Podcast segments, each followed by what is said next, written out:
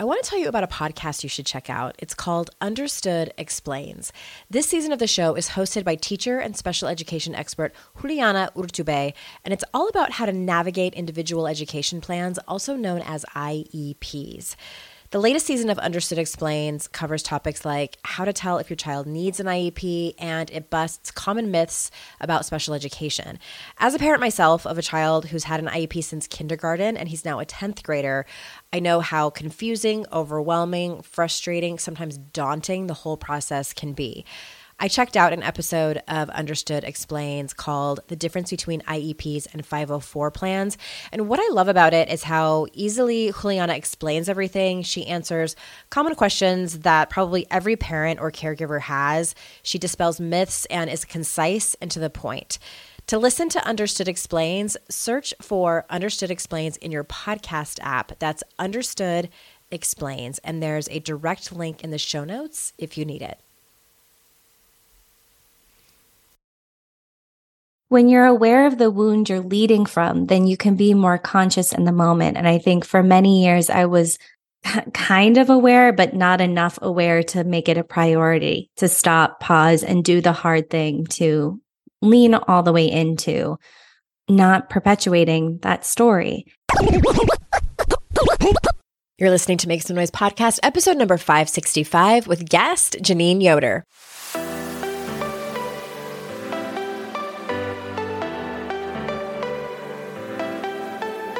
Welcome to Make Some Noise podcast, your guide for strategies, tools, and insight to empower yourself. I'm your host, Andrea Owen, global speaker, entrepreneur, life coach since 2007, and author of three books that have been translated into 18 languages and are available in 22 countries.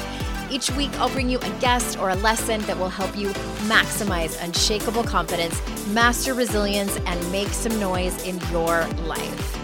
You ready? Let's go. Well, hello, everyone. Welcome to another episode of the podcast. I am so glad that you're here. We have a repeat guest on, but it's been like 150 years since she's been on. So it's like she's coming on for the first time. Jeannine Yoder's here. She's an old friend of mine and just so incredibly wise. And uh, you know, she's just one of those people that you just want her to wrap you up in a warm blanket and put you in front of the fire and give you a nice cup of tea or coffee and tell you everything's going to be okay. That's what I love about Jeannine. One of the many things I love about Jeannine. Before we get into the show, uh, who wants to come and be coached on the podcast? It costs zero dollars. And all you got to do is hop on over and fill out an application to do that. And I, it's been a minute since I've had somebody come on and, and be coached. So I'm excited to start doing this again in 2024. So Everything is over at andreaowen.com slash links. There's two things I would like to call your attention to. That, an application, if you want to be coached on the show. And also, can you answer two questions for me, please? I have a very short survey. Very short. This isn't the podcast one that I'm going to do in the new year. This is two questions. It should take you like 30 seconds. That link is also over at andreaowen.com slash links. You'll see all the, all the different options, getting coached on the podcast, this short, quick little survey and, any, and anything else you might need. So I would appreciate that so much. AndreaOwen.com slash links. All right, my lovelies, you ready to hear about our guest today? Jeannine Yoder is a New York Times featured feminine leadership and business coach, healer, mom, Broadway artist, and founder and CEO of Mentor Masterclass, an all in life coach training school for women. Jeannine works intimately with women who are bored and burnt out by the current success strategies that are being taught and who are ready to take ownership of their life. Her signature RSVP method, embodied dance classes, and breathwork workshops have helped thousands of clients deeply understand the principles of embodiment and how to create a beautiful life, sharing their gifts and passions with others. So without further ado, here is Jeannine. Jeannine, welcome back to the show. Hello. I can't believe it's been many years since you've been here and you're like one of my favorite people and we connected on in DMs again and I was like I need to have you come back because from what I can tell on social media and you and I haven't caught up this is our version of catching up. Yes. But on social media you've been I mean, I guess for lack of a better term, sort of burning it all down for the sake of sounding dramatic mm. and going through an evolution, which we all do in our lives. Mm-hmm. And so I would love to start there just mm. you know like what tell us about what happened and kind of like what set you on this new journey over the last handful of years. I'm really excited to be here with you, by the way, because I just feel like it's fun to reconnect and to know that it's kind of divinely guided. I'm not sure what exactly is going to come out of the conversation today, but I know it's going to be healing either for us just reconnecting in this moment and ideally for someone and many someone's listening. so we're going through something I'm just similar. like yeah. on the edge of my seat. Like, what have we been reconnected for and why this We're going to figure it out together and have all these witnesses. yes, totally. Okay. I think to just go right into it, in 2018, I was in the middle of a big launch in my business, which was a life coach training school. And every year around the holidays, I would do this thing called the Holiday Challenge. And I'd been doing it for many, many years. Kind of had this. Which I participated in. It was always really great. Thank you. But I had this feeling running it this year that, like, ah, this is just like not really working for me anymore. I'm not sure if it's working as a business strategy, but this is the structure, this is the system. I'm the team is stuck in it. It feels really hard right now to like recreate everything. So I'm just kind of stuck in this box, so I'll keep doing it. And right before signing on to a meeting with my launch manager at the time, I got a text that my mother had died. And as I read the text, I was signing on to the meeting in this haze of like, is this uh, worthy of canceling a meeting with my team? and the first person I told was her, like when she signed onto the screen. I don't, and something about that moment, I just felt in my body like this is, this is warped. Like something, this is a, this is a huge moment. This is going to be a big revelation. Over the course, it was a very traumatic death. We we to this day we found out six months later waiting for the autopsy like never really found out what happened so that was a really tough six month journey kind of waiting hoping to have some closure to figure out how she died and i should pre- preface this with saying i think our last podcast was a lot about motherhood relationships with Yeah. mothers and i had a very a strange and hard and challenging Mhm. relationship with my mother d- been doing a lot of healing around it for many years so her Mhm. death obviously was like a big moment. We'll drop that link in the show notes because it's great for anyone who's had a tumultuous relationship with their parents. Um, I know you talk a lot in that episode about your childhood trauma with growing up in a family where there was a lot of drug addiction. And I just remember just a lot of chaos Mhm. growing up for you. So if anyone can relate to that, definitely give that one a listen. So here, here you are years later. And just, did you even know she was sick at the time or? No, there was a lot of, you know, chaotic kind of normal things as addiction. Anyone who has a family member who struggles with addiction will know it's kind of constant, unexpected, crazy things happening. Mm-hmm. And there were definitely a few of those over the last year or so leading up. But I had also made a very conscious decision at that time to really pull back and have strong boundaries with her. So we weren't talking very much. So I was a little bit more out of the loop than normal when I was, you know, kind of fully immersed in the drama. Can I just pause for a minute too? And like, I don't know what the circumstances are, you know, with the person that actually sent you the text, but I feel like that kind of news is best in a phone call. yes. yes. It was my sister who is a lot like my mother, Okay. you know, also just like Okay. struggles with addiction and mental illness and communication, communication. it sounds like maybe. Okay. Yes. Okay. I'm like, I feel like you deserved more. Thank you. Mhm. um it's just kind of the way it goes. So so yeah. So i think that was really what led to what came in as a strong intuitive knowing for me. I had this relationship at my intuition at that time in my life where i learned to really trust it when it came in clear. So it's almost like seeing a tsunami coming and my intuition was like here is the boat and here is a map and here's how you're going to get through this and I think the tsunami was like the identity change of the grief that I would experience. And also like my mother, who was such a defining initiator of healing through my entire life was now gone. So it's like, who are you when that story changes so dramatically?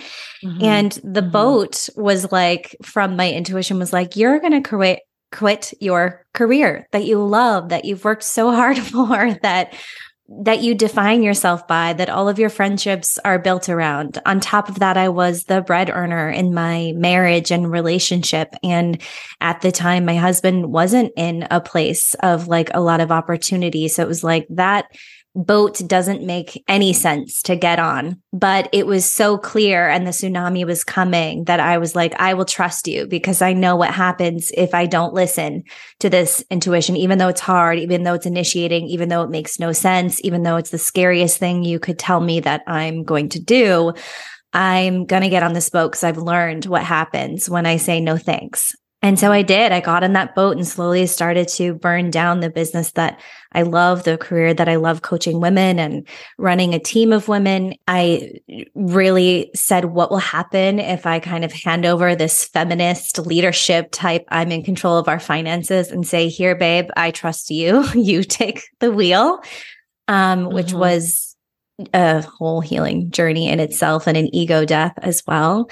I did. I slowly turned down my programs and and stopped running them. And I I always kept a few one-on-one clients and kind of followed where the yeses were. So it was never fully not working, but just turned my creativity toward my mothering. I wanted to know what does it feel like all this creativity and innovative energy I've poured into running my own business. What would that feel like to give it to my daughters? And it felt like they needed that and we needed that as a family at the time motherhood and family life just felt chaotic. And then, by the way, it got crazier because then 2019 hit and then a world pandemic came. so mm-hmm. that's mm-hmm. where I was like, thanks, intuition. I understand like what you were guiding me to personally. And yeah, so I don't know. I'll pause there and see if there's you know which direction you want me to go next yeah well i'm i'm also curious and maybe this is directly or indirectly related. And you have been talking a lot about how you work a lot with women leaders. And I know that even if there's people listening who aren't in a particular like traditional leadership mm-hmm. role mm-hmm. in their work life, I do think that we lead in other ways. Even whether people are listening to this who are child free, we, we, there's some place in your life that that they're you know you, that you're a leader. And you talk about how many times we lead from that place of uh, a wound or a broken system or some other form of trauma. So can you talk about that as well as maybe what your journey has been to remedy that in yourself? Well it leaves me curious like it how what would it take to fully remedy that? Because i don't if you Follow could, me here. if you could wrap up that answer in like 30 minutes, would see if amazing. we can figure that out today. A plus for you. So, yes, I think that, you know, I just started writing a lot recently and I recalled a story in writing of being seven years old and my mother was passed out drunk and I knew it was time to catch the bus. And I wanted to get to school that day for many reasons and definitely didn't want to be in that house with her. And I recall like my younger sister was only two years old at the time. So it was like a, it felt like a huge decision and a lot of weight on me for a seven year old. But I decided I'm going to figure how to do, I'm going to prioritize myself. I'm going to figure out how to get to school. And I remember putting on my mom's t shirt, which was kind of revealing because it was these delicate embroidered flowers that were see through, but I loved it. And I was like, this will be a hot dress to wear to mm-hmm. school. I put on my ruby red slipper shoes, which were my favorite shoes.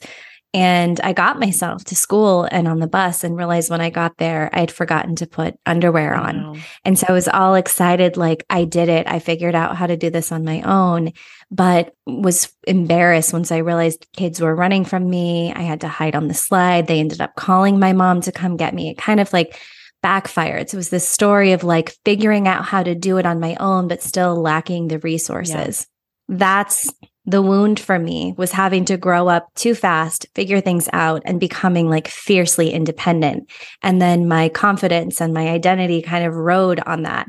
But the trauma part of it is a lot of the times I didn't know how to receive support and really collaborate. And a lot of the times I was powering through because I'm lacking resources just due to being more in fight or flight mode and not being able to calm down and um, you know be nurtured and cared for or even like having that muscle within so a lot of my life was building that and i just realized i think when i lost my mom and and the grief flooded it was like I need to slow all the way down at this moment in my life. And I need to learn if I'm ever going to run a business again and be the mother that I want to be to my kids, how to do so from a calm, nourished, peaceful, easy place in my body and in my system, which I just was clear was going to require some next level healing work that I hadn't done.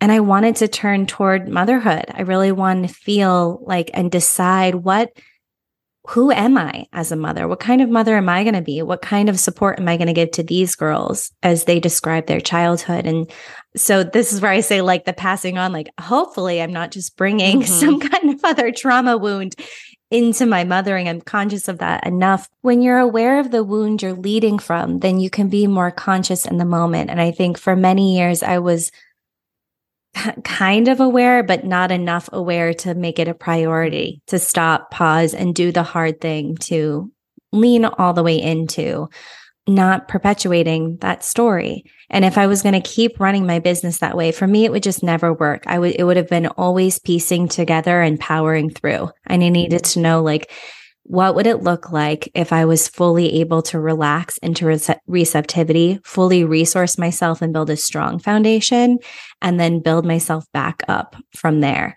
And for me, the only way to do that was really to burn it all down. Yeah, it's that self-awareness piece that's like what I am like pulling pulling out of that. And and, and I want to pull on that thread a little bit more. Let's take a quick ad break and then when we get back I want to ask you about that next level uh, work that you mentioned. Are you overwhelmed by the things that get in the way of you doing what you want to do? Are you looking for ways to simplify life to better align with your values? Do you want to create space in your schedule so you have room for more of the good stuff? Play, joy, relationships, gratitude, and more? If you answered yes to any of these questions, I invite you to check out Edit Your Life, a podcast to help you edit the unnecessary from your life so you have more room to enjoy the awesome. Through episodes with me, Christine Koh, and a range of super smart, compassionate, and thoughtful guests, you'll come away with big picture insights and practical ways to declutter your home, schedule, and mental space without getting bogged down by perfection. I have always believed that small moments and actions matter tremendously.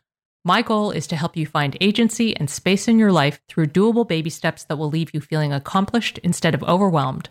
Check out Edit Your Life wherever you enjoy your podcasts.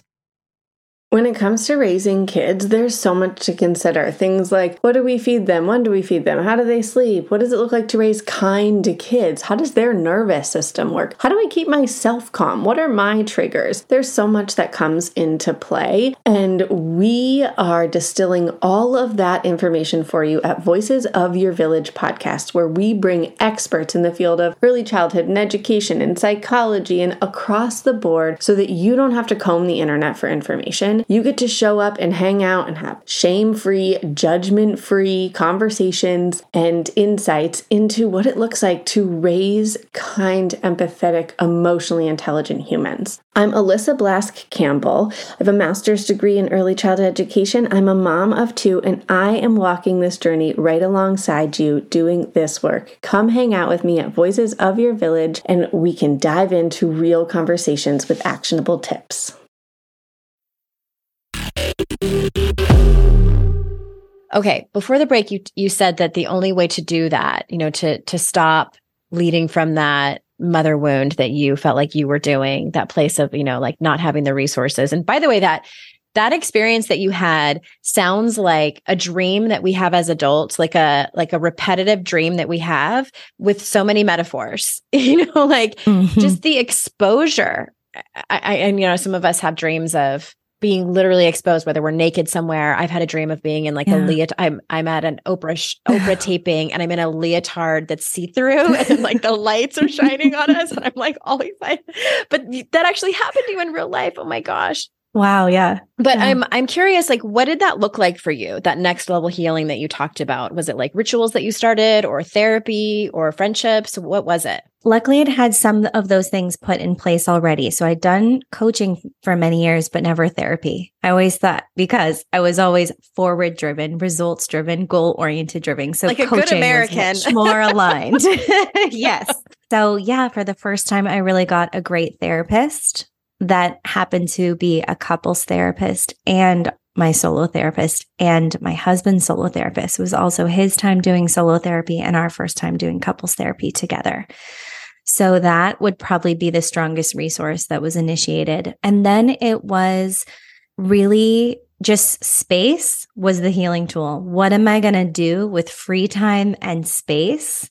And then allowing myself to be bored. So that became like the biggest mentor and teacher and initiator of all. So different modalities would pop up in that. Sometimes it was spending more time with girlfriends. Sometimes it was spending more time with my children. Some I picked up a painting class. I took a memoir writing class, wherever kind of instead of being driven by what is going to be most lucrative, successful, like get me somewhere. It was just what would bring me pleasure and what am I interested in? And where does my boredom guide and take me without it being a means to an end, just it being pursuing what is calling me. Yeah, different things. And um, body teachers also popped up. I did Rolfing sessions and biodynamic cranial sacral. So also being drawn to different teachers or mentors or supporters in the process. And one of the biggest tools has been my memoir writing teacher. Mhm. So, which was found through, I went to a retreat, a women's retreat, life changing, this particular one. Sometimes you're just ready, you know, sometimes like all the shit you've been doing suddenly lands. This is one of those times that it worked being at a retreat with other women in sisterhood. Uh, received a lot of reflections like you're going to be a writer you're going to write a book which made no sense to me because i have zero desire to write a book and have many friends who have written books and have hated the process and i'm terrified of it then a psychic i went to a psychic medium who was very healing for me during my mother's loss she wrote the book signs her name's laura lynne jackson highly recommend to anyone I am so jealous that you got to see her for a reading. I've taken one of her classes Yes. before. I did too. I took her class at Omega and then I was like, I must get a reading with her, which is kind of impossible. Her book Signs is my life. She wrote another one calls called like the something between the Light us. Between yes, the light between us. So good. for my sister when her husband died. Oh, so good. Both books have chills even saying the titles. Highly recommend. So she had a pop up reading of 90 people. And I was like, I'm going and I'm going to get a reading. I just know it. And it, we did last minute, took a three hour drive to see her. And I got a reading. And in it, she said the same thing these women said, You're going to write a book. Then I joined this memoir writing class. And this memoir writing teacher is just become such a guide and mentor to healing me through this time and then the writing. I, okay, I. I want to go in that direction too, but I, I just want to acknowledge for people listening that that all of those modalities sound hard and exquisite and deep and also come with a lot of privilege to be able to sign up for them a lot of them are very expensive and just want to acknowledge that and and at the same time writing can be such an incredibly therapeutic form of processing and in many ways healing i am a Mhm. testament to that Mhm. and I've also Mhm. taken a memoir class over the pandemic. Mhm. I took one virtually and have written, gosh, probably 60,000 words of a memoir that I will likely self publish. But I want to talk about that for a minute because, like, I can't tell you how many people in my community, probably many women listening, who either have a desire to write like that or have been told they should write a memoir and feel a pull towards it, but then Mhm. think, like, oh, well, I don't really want to have it published, or they do want to have it published, but they aren't sure they can get a book deal. Like my quick advice before I hand it over to you is write it anyway. Self-publishing Oh, has come so yes. far to be able to do that if you want it, if you want to hold the book in your hands, but even just the process of learning how to write because writing memoir is many in many ways like fiction and it's different from a biography.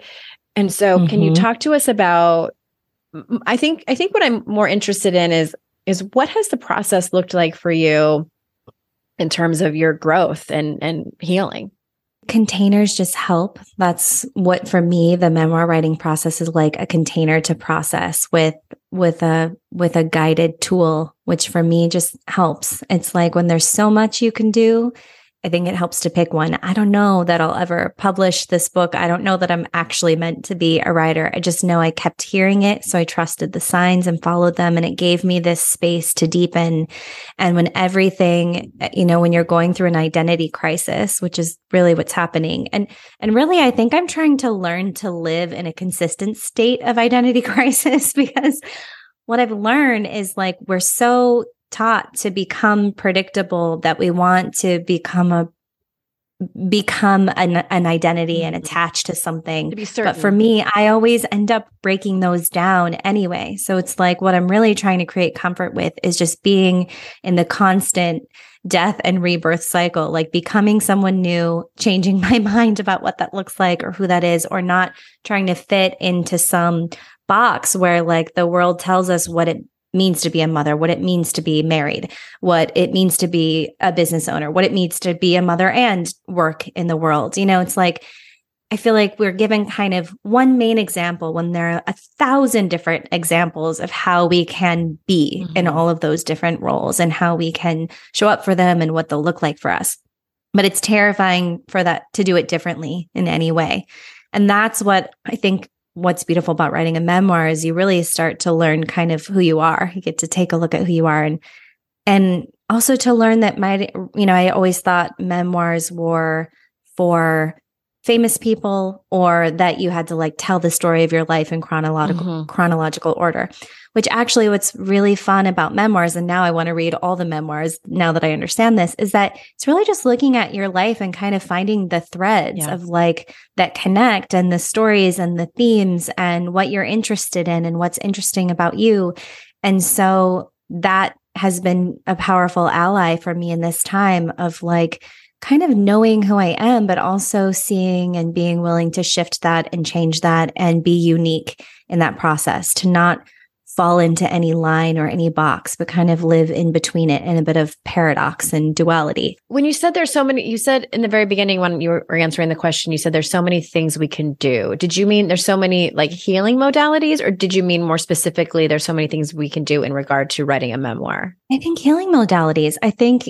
you know, containers, it's like you can learn through deciding you want to work out consistently and you're interested in learning more about your health. You could learn through wanting to explore becoming a writer. Mm-hmm. You could learn through wanting to be a better mother. You could learn through wanting to start a business. You could learn through uh, be, be deciding be, you want to become polyamorous with your partner. Mm-hmm. I don't know. Like there's, you could learn through body, you know, there's just different themes, structures, containers you can put yourself in to kind of focus on your health and your, your mental health, your physical health, your development for me, it's helpful to have that container, that structure, and it changes. It could through painting, painting through therapy. Yeah. And I, I encourage people to try so many different ones if they can. And uh, just circling back to, to memoir, I have found that really what a memoir is, and this is something that I didn't really know, is that it's always about something. You know, there's a there's mm. an underlying theme or maybe a couple of themes, but they're usually related that are the foundation of the book. And it typically answers a question. That was probably the hardest part for me in writing the memoir. And I'm like, no, it's just yeah. a bunch of these crazy stories that happened in my life. It's like, well, but what's the point? Like, yes. what, what what's the actual point of it? And so that I think was fun and hard to figure out but then when you do and it might change as you as you start writing the book and you know that each scene needs to move the story forward i mean this, this is just like basics. and I didn't know any of that when I first embarked on. I mean, I can write a self-help book in my sleep, but like writing memoir, yeah. it was not only hard because it was learning a new way of writing, but also gut-wrenching at times. Yeah, totally. To tell your own story. Yeah, well, because so much comes around that. It's like, because usually it's not your own story, there's someone else involved. And then are you, there's so many healing things around claiming that you're going to tell your story, even if you never share it with the public, being willing to write it down for yourself um, is powerful. And I don't think you have to pay for a course either. You could get together with a group of women or your or you know start writing there's so much free content online you could look up just some guides for writing and learn so much about it and as you start writing like the next step is maybe have a girlfriend that you trust or a family member or a stranger you know that you can read to and speak to and it's absolutely revolutionary for if you're going through an identity change but also just trying to process who am I? what do I want? What is my life about? What choices do I have moving forward about what direction it can go? Yeah. Yeah. Well, okay. So, kind of shifting gears, another thing that you've been talking about over the last, it's been a while, I think that I've seen your social media posts is talking about your marriage, sex, and pleasure. So, can you, I know it's a super general and broad question, but I want you to just sort of like take it and run with it because I don't want to make any assumptions. Can you talk to us about that? What is that all about? Tell us everything. Don't leave anything out. oh my gosh. Next episode, right. we can start it off here.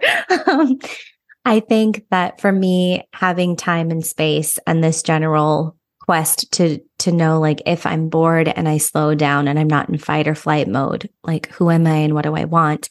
And I've been curious about pursuing pleasure at all costs, like not numbing that down or pulling back. I just have always been alive in my body, like someone who I just feel and sense and I love food. I love the wind in my hair. I love sex.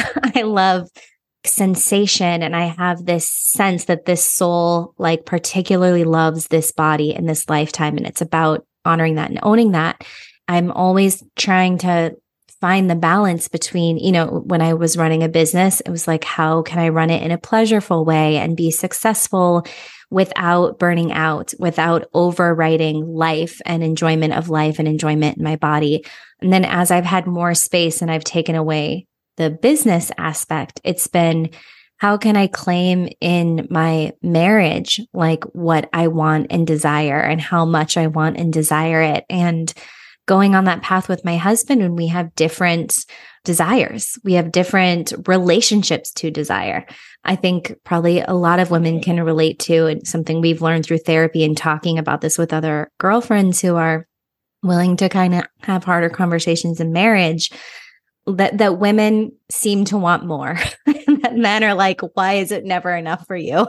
Whether that's sexually or just in some dynamic. And so one question i've been playing with when it comes to pleasure and desire is what if i didn't numb down my desires? And what if i was a yes to pleasure in my life? A full yes at all costs even if he doesn't like what that looks like or what I'm asking for, thinks it too much. She doesn't like, they don't like, I don't, I'm scared of, but still moving forward and being brave and just asking the question, like, what if I unapologetically said yes to pleasure? And that has been both sexual, but also daily logistical, you know, like what more pleasure in motherhood, more pleasure in what I do with my time and space. Yeah, it reminds me of I am in my last book, Make Some Noise. I wrote a chapter called Ask for Everything You Want. And mm. I think mm. that's so hard for most women where we're used to, well, and I mean, even backing up from that, like we've been conditioned to just not cause a riot or even like make a fuss, rock the boat. And by asking for everything that we want, we are doing that, mm-hmm. you know, and, and also the fear of having someone say no and being rejected or being, told like how dare you ask for for so much? And and mm-hmm. it's i think it can what scary. about for you? What's your relationship to just knowing what you want as well? Yeah that's uh, even you know as i entered my 40s that's a question where and it's and it's something i've been talking about for so long. I thought that i had it down and i was like no i you know i'm good at asking for what i want. And but there were some things that i just stop myself short about. And then, and every time that happens in my life, thankfully, like you, like I would seek out a new therapist and say, like, okay, I just witnessed a pattern. Help mm. me figure out and unpack this as to why. And I'll tell you what, I don't know about y'all, but it always comes back to family of origin. mm-hmm. always. Mm-hmm. The, the through line always comes back to that. But mm. I often, you know, for what it's worth for people listening, I often ask women who are stuck with not knowing what they want, like start with what do Mm. you want less of? Like, Start Mm. there because a lot of times they can list that out faster Yeah, than they can list what they want because they have shame maybe around asking in the first place. So, but we can be good at complaining. yes, we can. That's celebrated between in our culture and between women a lot of the time. but that can help you know help you figure out yeah. like what it is that you do, that you do want looking at what you want less of in your life and especially want. like what it is that you're tolerating that you don't want that you've just gotten used to having fall into your lap and become part of your routine and and part of your pattern so that's that's my advice for people but yeah to, to answer your question the short version is i have also struggled with that it's just a matter of not even knowing what i don't know Absolutely. and having to Yeah. pause. I'm I am actually really curious about you've mentioned a couple of times in our conversation about being allowing yourself to be bored. What does that Mhm. process actually look like? Can you kind of take us through like the literal step-by-step process of what that might look like in a day? Yeah, I think I noticed it very soon after clearing out what I normally spent my time doing, which was a very solid routine running my business. And I, I was really like a map it out or uh, bookend kind of girl. So every day had a theme when I was running my business. It was like Monday is self care day, and I'm off and not running, but I do all the self care things. Tuesday are meetings, Wednesdays are interviews, etc. So originally taking all of that away and just having an open schedule with days that didn't have themes and there weren't things in the calendar and I hadn't yet decided like what am I going to do with my time? I noticed right away I filled it up with whatever I could. So it was like I'm going to become PTA mom, so I'm going to volunteer to be the room mom at school and I'm going to organize all the class activities and it was like immediately filling it up and it was like then I had to undo it again because the whole point of creating space was to allow space. But as I, I started to see, and then as I worked with some clients, you know, you kind of, if it, coaches often call in what they're working on or Yeah. were working on six months ago. So, of course, all my clients, I'm starting to see this pattern like, oh, we really struggle with space and boredom. And of course, it was coming up with in therapy too. And in a session, he was like, you know, imagine you're in just a forest and you're bored and there's nothing around to do. What do you do? I'm like, oh, well, I, am I safe here? I don't even feel like, like that's what came up. Like it's not safe to just be in a forest where I don't know where I am. And, and suddenly I'm looking around and I'm scared of what I see. So the invitation was to be okay with that discomfort. And I use that metaphor and vision in my mind a lot. Like, okay, I'm in a forest. I get eaten by mosquitoes. It's kind of uncomfortable. I just have to sit here. I can't run. I can't look for the bug spray. I then it's like the way it felt to me slowly. At first, that's how it felt like uncomfortable. I need to do something. I need to figure something out. But if I sat long enough, which would literally be like waking up in the morning, well, it started the night before, not scheduling anything the next day or on the days that I could, like looking to my week and like, what day can I keep open or what amount block of time can I leave open without something to do and not predetermine what I'm going to do with that time and then be in that time and see where I'm guided, not to just cover up something, but the way that I, the metaphor, so to speak, is like suddenly it's like, oh, you notice the sun shining, you know, between the trees, and you like look where it's shining and it's on this rock. And then you turn over the rock, and then underneath the rock, there are all these insects you've never seen. So you watch them for a minute, and then suddenly you feel like dancing. So you dance in the sunlight. It kind of evolves like that. Whereas if you're like obsessed with what do I do? It's so uncomfortable and all the things that are unfamiliar and unknown about this. I want to decide how to feel safe. This is what it felt like for me to like allowing your creativity to emerge and just following where the wind takes you and creating a bit of a comfort with that. And that led to new discoveries, like doing things I'd never done before, filling my time with different things or getting to know my creativity in a different way because I was allowing it to have room, allowing myself to stay curious and then being brave enough to follow the curiosity, Mhm. even if um, it might be judged by someone or our culture as not okay, a waste of time, going to disrupt things. Right. Yeah. That's a that's a lot. And I, I sense I mean, I make up that there was like so much discomfort in that for you, not just logistically, but just doing something that felt so upside down from what you're used to doing and just sitting in that uncertainty. Like that's the word that kind of kept coming up for me Yeah. is the uncertainty. Un- like uncharted road, you know, Mhm. it's like a path I'd never really followed before. Mhm. And it like some of the details of it are just like handing over the finances, Yeah. you know, to trusting somebody else and being like, I can't, I can't spend a day just doing what I want, pursuing creativity. I need to make money to feed my children. Mhm. So that's like a real life story I'd always told. If I don't make the money to feed my children and I don't have a vision for my life that includes growing my wealth to create structure and stability, who's going to fucking do it? Nobody. So I can't just frolic around in the fucking woods all day. I need to get to work and put food on the table. Was really like actually breaking down that belief and testing it. Is that true? Is that the absolute truth? If I'm not working hard and my sole mission isn't survival, what will happen? So that's the kind of discomfort I'm talking. It's not just like, oh, I'm getting eaten by a mosquito. It's like, oh, my whole family might starve destitute. and die Yeah. if I don't get my shit together and stop frolicking around. Right. Yeah, I mean, I I've been in that place too. Pandemic put me in that place real quick, which I've talked about here on the Mhm. show. Talk to us a Mm. little bit about body work because you mentioned that, and that's what rolfing is for anyone that that missed that. I believe it's R O L F I N G. They are um, specially trained massage therapists. So, what does that? Do you, have you carried any of that practice over into your life, or like what does that look like for you now? I think the biggest part of that was just being willing to not do it alone. I'd I'd had lots of different mentors, sister, you know, friends that specialized in kind of supporting me in a way, but I'd never had body work before consistently, Mhm. other than like massages here and there, maybe when we were on vacation.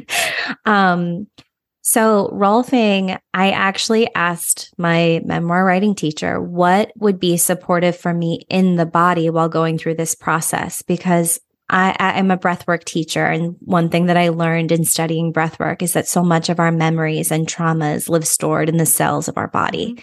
And in breathwork, I, I've seen miraculous miracle moments with women who are just breathing on their own doing this two part breath and they have these visions and memories that are often like psychedelic and similar to being on like mushrooms but no drugs at Mhm. all and just freeing themselves of these stories and feeling like places where there were disease or chronic pain leave the body through the breath and i have done that a lot alone and i facilitated a lot but i'd never really pursued a teacher to walk me through that so rolfing is really powerful because it's fascia work. And I know from breath work that that's the deepest place things can get stuck and stored, and it's the hardest. So, Rolfing teachers, practitioners are really getting in there, helping to separate the muscle where it's tight and stuck and it's storing and to like get in and release it. And so sometimes you're on the table and it's just a feeling like a really, it feels like a really good deep massage, kind of painful, but you know you're accomplishing something. Um, and then sometimes a vision comes with it, like a story, like a knowing when she was working on my chest muscles and separating my ribs from the the fascia in each rib cage and around my heart. It would come every week. We'd be working on pulling my shoulders back and opening my heart. And she finally shared, she's like, it's kind of like every week you open and I can feel it happen in the session. And then a steel trap goes around your heart and everything reconnects and locks in to protect your heart. So, what's happening in between our sessions where you're shutting down and protecting your heart again? And I would start to notice it. It's like I would leave open to the world, like feeling calm, centered in my body, just like in flow, very peaceful, like kind of raw, but available for things to enter in. And then it would be like a comment from my husband or um, a moment with my toddler. And it's like, it's like a steel trap door goes down. It's like, Hmm. like harder and harder with each moment. So that's an example of like that kind of support and that one reflection. I was able to use it in my life and notice like, oh, here's what's happening in my body and where it happens. Oh, here's the trigger moment where I can feel it happen. And then instead of trying to dissect and figure all that alone, like going back to someone who is willing to physically put their hands on me, which again is like healing that mother wound, like, oh, I'm going to allow, she happened to be a woman. I like to have women practitioners because for me, it's kind of like healing Yeah. that receptivity mm-hmm. from a woman. I'm going to let her put her hands on me. I'm going to be vulnerable. I'm going to let her like dig in and help me feel nourished and rejuvenated in physical places. So that's kind of an example of a piece of it. We're going to take one more ad break and when we get back. I want to talk to you about uh, how you've processed the grief around losing your mom. I'm Margaret. And I'm Amy. And together we host the podcast, What Fresh Hell Laughing in the Face of Motherhood. Margaret, I would say you're sort of a where are my keys kind of mom. Correct. Sometimes a where are my kids kind of mom. While you're Amy, more of a we were supposed to leave 35 seconds ago, mom. I mean, touche. In each episode of What Fresh Hell, we come at a topic from our usually completely opposite perspectives. I bring the research, And I bring kind of the gimlet eye. Like, is that research really going to work, people? And almost 10 million downloads later, we're still laughing. We also talk to experts in the parenting field, plus parents with stories we can all learn from. We make each other laugh, we challenge each other's assumptions, and we have what we think is the best parenting community on the internet. Check out What Fresh Hell Laughing in the Face of Motherhood wherever you listen to podcasts.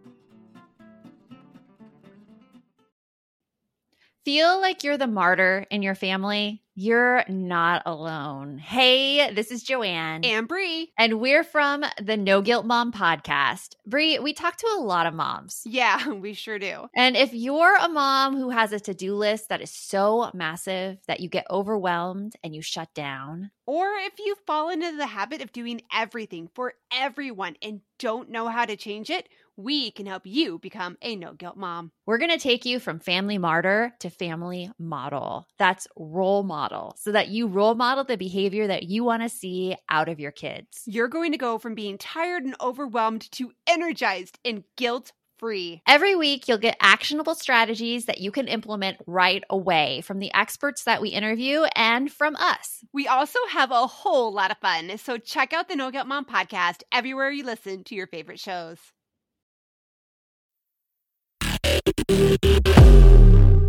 I, I just I'm still kind of reeling from you talking about the Rolfing thing and just I'm a I think part of why we've reconnected is because I've thought about doing that for like a decade. I'm not exaggerating Yeah. because I've known about it for a long time. My friend Amy Smith, her husband does that for a living, and I would hire someone else to do it. But I've I've known about the modality for so long, and I've heard him talk about it, and you know the way that this the sessions are very intentional and go in a certain order and things like that. But I want to talk uh, before we leave. I want to ask you about your mother passed away just pre-pandemic, right? Yep, December 2018. 2018. And so, what has the process been like as you've navigated the grief of that? And I'm I'm curious if it was at all related or felt different to the grief that you felt just processing the difficult relationship that you've had with her over your lifetime. hmm Yeah, so different. I think the main change was, you know, I always had this sense that my mom had some kinds of gifts that were, I don't know, too much for her. I kind of always thought she was drawn to drugs because it gave her access to something that she had. I think she would talk a lot about visions and She's kind of a tortured soul. um, Yeah, I think she had like psychic abilities. I think she was very sensitive and just never put them in an empowered direction.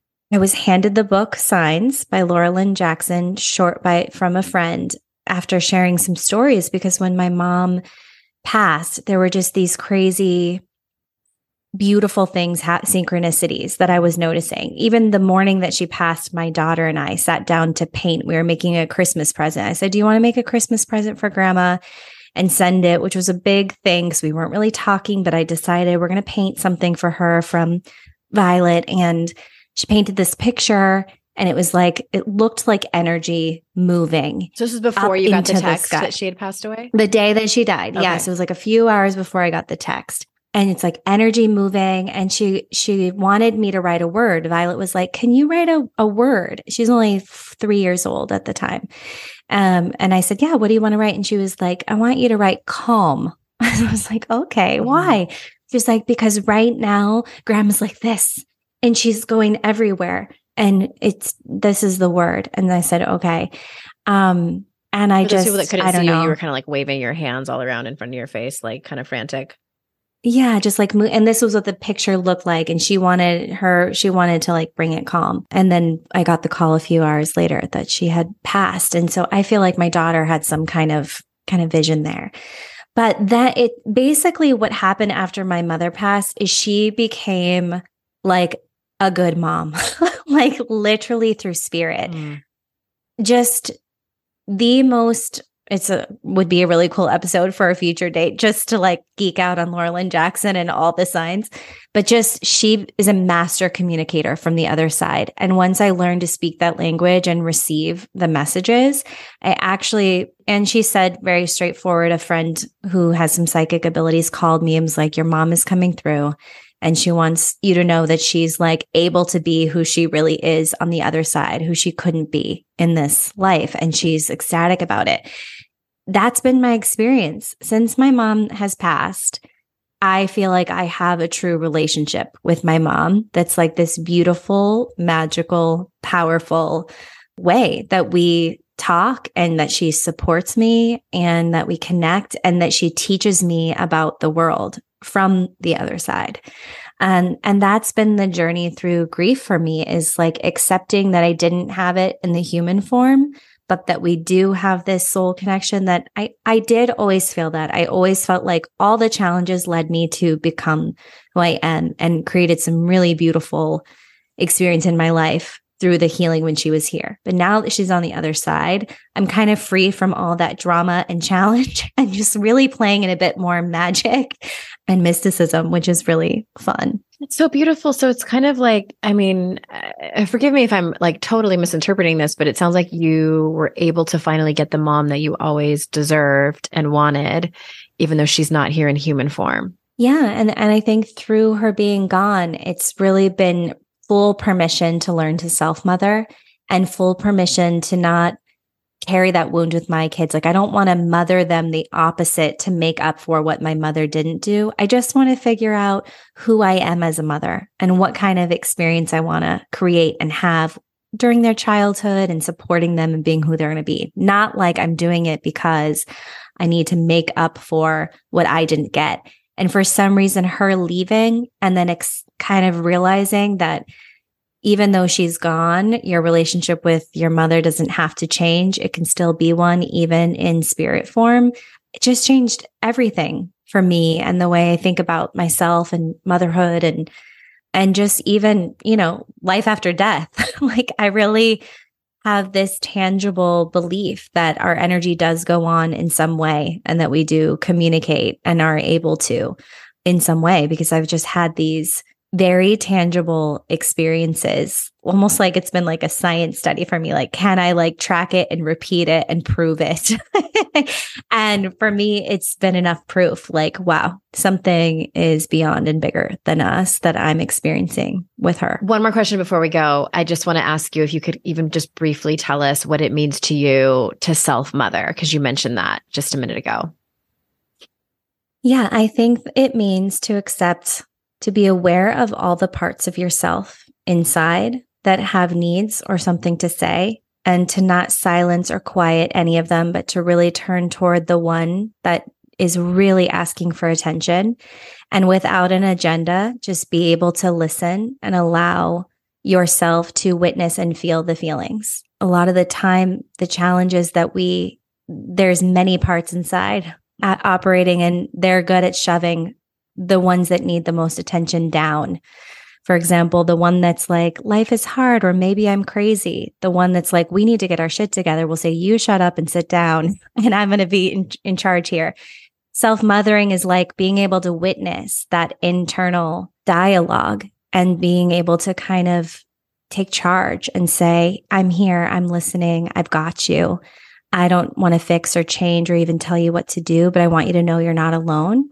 And I'm I'm the one that's here for you. There's no one else that you need. You're the one that you've been waiting for all along. Oh, well, that made me emotional. Hmm.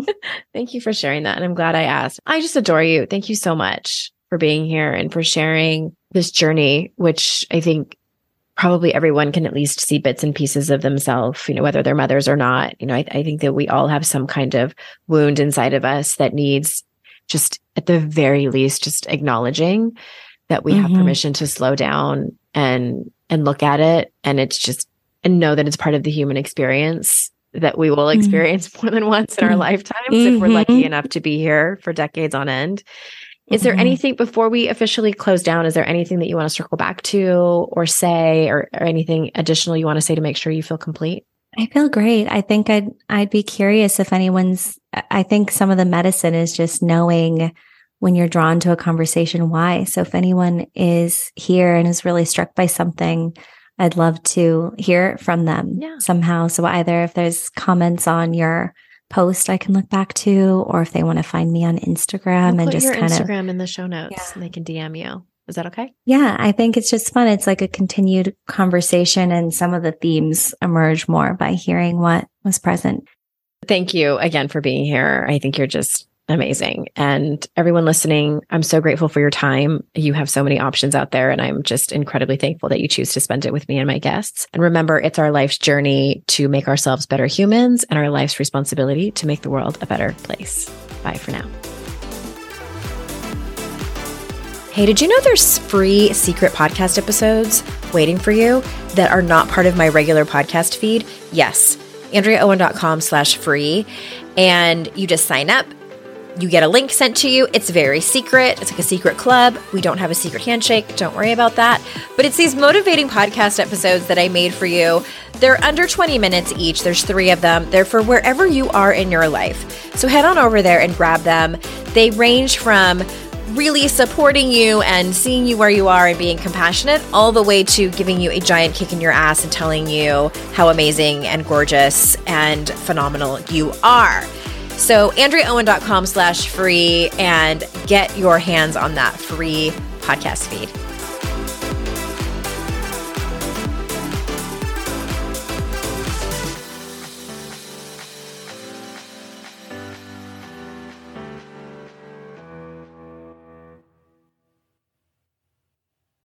Well, hey there, busy mama. Are you looking for ways to make your life easier, your home less chaotic, and at the same time add more joy to your life? My name is Deanna Yates, and I'm the host of Wanna Be Clutter Free, a podcast all about letting go of the stuff we don't need in our lives so that we can focus on what truly matters. Don't worry, I'm not going to tell you to throw it all away or make you feel guilty about keeping something you love, no matter how many other people don't quite understand it but I will give you practical and, more importantly, actionable advice so that you can make progress right away. And you won't just hear it from me, there are amazing guests too. It's like having your bestie in your pocket telling you it's okay to let go of the things that are not serving you and your family in a totally non judgmental way. So join me over on the podcast where we can work on progress over perfection for those of us that want to be clutter free.